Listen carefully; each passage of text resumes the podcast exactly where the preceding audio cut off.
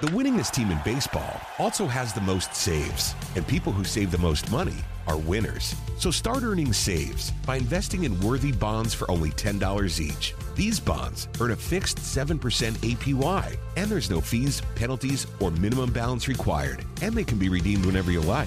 You can even round up everyday purchases to buy additional bonds. Go to worthybonds.com backslash save. That's worthybonds.com backslash save and save and win. Time to get you dialed into the biggest stories of the day. This is the Daily 10 with Matt Chernoff. All right, everybody, away we go. It's time for the Monday edition of the Daily 10. Thanks so much for making this podcast a part of your day. It's your friend Matt, back to take you on this 10 minute sports journey of ours, covering all the stuff Atlanta and Georgia fans care about the most. Now, I do have one piece of news I'm excited about. As we're going to count down our uh, top 10 Braves championship moments in the final weeks of our Daily 10 podcast. I'll get to number 10 as we look back, and I'll have a fun moment uh, reliving some of the Braves championship fun. We'll do that coming up here in just a couple of moments. We start, though, with the SEC championship. And as you know by now, Georgia lost to Alabama 41 to 24 on Saturday. I not only liked Georgia in the game, I loved him. I said it all week. Uh, I liked him big, and I was wrong. And I was wrong in a major way. I doubted the master. I doubted royalty. I thought Georgia was ready to end the dynasty, and yes, I was wrong. So I apologize to all of you that I let down, my friends, my family. I let myself down. This should about sum it up. Nick Saban is still Kirby's daddy. Saban is now 4 0 against Kirby Smart. Nick Saban is now 25 and 1 against his former assistants, and Bama is now 8 0 at Mercedes Benz Stadium. That should be their home instead of the Falcons or anybody else. So y'all feel free to do your victory lap, dunk on my head. It's deserved. Let's talk about the turning point Saturday. At least in my opinion, Georgia's leading 10 0.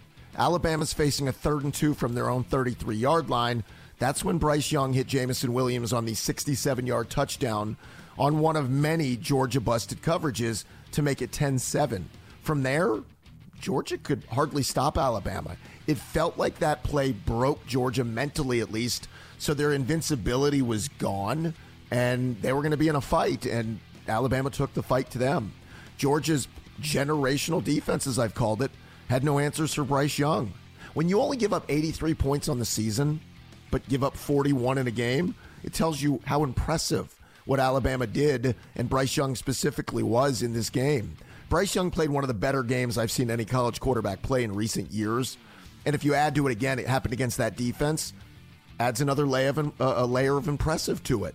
Young threw for 421 yards, which is an SEC championship game record. He rushed for 40 on top of it, just on scrambles, not on called runs. He combined for four total touchdowns. He was awesome. Uh, Brent Rollins of PFF College had this number about Bryce. When Bryce Young was not blitzed, it happened on 56% of his dropbacks Saturday. He was 17 for 23, 308 yards, three touchdowns. Uh, so he was really good. Plays he was blitzed. It happened on 44% of his dropbacks. That's the most Georgia's blitzed all season. Young was just 8 for 20, 104 yards with a 75 passing grade. If these two teams meet again, I wonder if you're going to see a lot more selling out from Georgia in that uh, that way. And there's one side to this that you hate to see this. Alabama lost John Metchie to a torn ACL, so one of their flyers, along with Jameson Williams, will not be available. Georgia's typically dominant defense, again, had no answers for Bill O'Brien and Alabama's offense. Georgia allowed 536 total yards. Alabama went 7 for 14 on third down. Georgia didn't have a sack in the game. They didn't force any turnovers. So the defense just had a, a miserable day. Now, Stetson Bennett, let's talk about him, Georgia's quarterback. He wasn't the biggest reason Georgia lost on Saturday, but he was not a solution in a game where Georgia needed some offense to, to keep up in a shootout. Stetson was 29 for 48, 340 yards, did throw three touchdowns, but also had two costly interceptions. Again, he wasn't terrible, but that's not the bar for the Georgia quarterback. The bar can't be he wasn't terrible against elite competition. The bar has got to be we need you to match what the opponent is doing if we do get to a shootout, and Stetson couldn't do that. He threw the pick six. He should have thrown another pick six on the first possession that Alabama dropped. He threw a third interception that I know it was it was kind of posed as well. Brock Bowers cut his route off. He really didn't. The safety cut him off. And watch Stetson Bennett on the play. He's spinning around, throws the ball to a spot, frankly, that was kind of a reckless decision back across his body. Go watch the tape again. He had Ladd McConkey underneath if he would just set his feet and throw the ball. Stetson is always going to take some reckless chances. He does this game in and game out three or four times a game, but usually it's against inferior opponents where it doesn't come back to bite you. Against Alabama, you can't make those reckless decisions.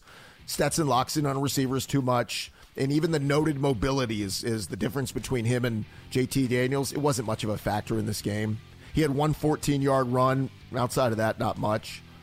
And we all would agree Stetson Bennett throwing the ball 48 times, that is not a recipe for success for Georgia football.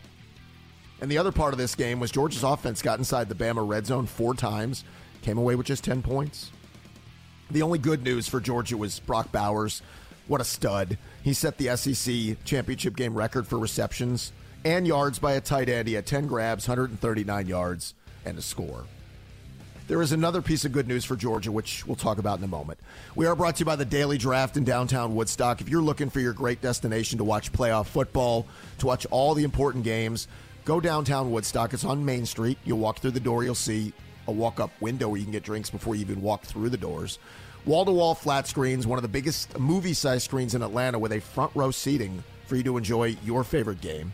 A chef inspired menu, a craft beer bar, self serve taps, all the accoutrements you could want from the ultimate sports bar experience. I would tell you to check out thedailydraft.net, peruse the menu, see the kids eat free nights, trivia night, plan your outing to the Daily Draft. And when you go in for lunch, mention my podcast, The Daily 10. They'll take 10% off your lunch order. Again, go to the Daily Draft for 10% off your lunch order by mentioning The Daily 10. So I told you there still is good news for Georgia. With that loss, their season didn't end. They are one of four teams still with a great chance to win a national championship. And I'll be very honest, I think there are only two teams that can win the national championship, and that's Georgia and Alabama. But here are the matchups.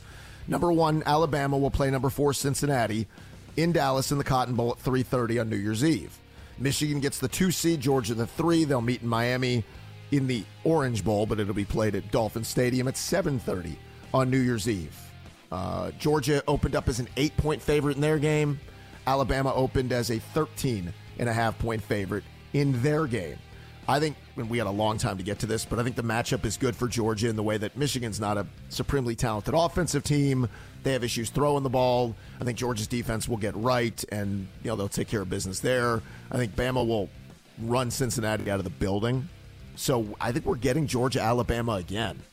And whatever way you want to like spin this one, had Georgia beaten Alabama, but Bama still made the playoff, I would have told you Georgia having to beat Alabama a second time in a matter of three games. Boy, that's a tall order. I don't care who you're playing. So let me you know reverse it this way. Alabama played a near perfect game. They were great on Saturday, and give them all the credit from their plan to their execution to Bryce Young putting a Heisman Trophy performance for the ages together. They're going to have to beat Georgia a second time in three games if I'm right and they meet in the national championship game, it's not impossible. We've seen Saban's teams do stuff like that before, but it's also, again, a very, very tall order. So if you guys are looking for the perfect uh, Christmas gift for somebody important in your life, I want you to consider a replica stadium from homefields.com. This is the place to check out 130 replica stadiums that you will love in your office or your man cave. They have three different sizes. They all come in beautiful display cases with lighting.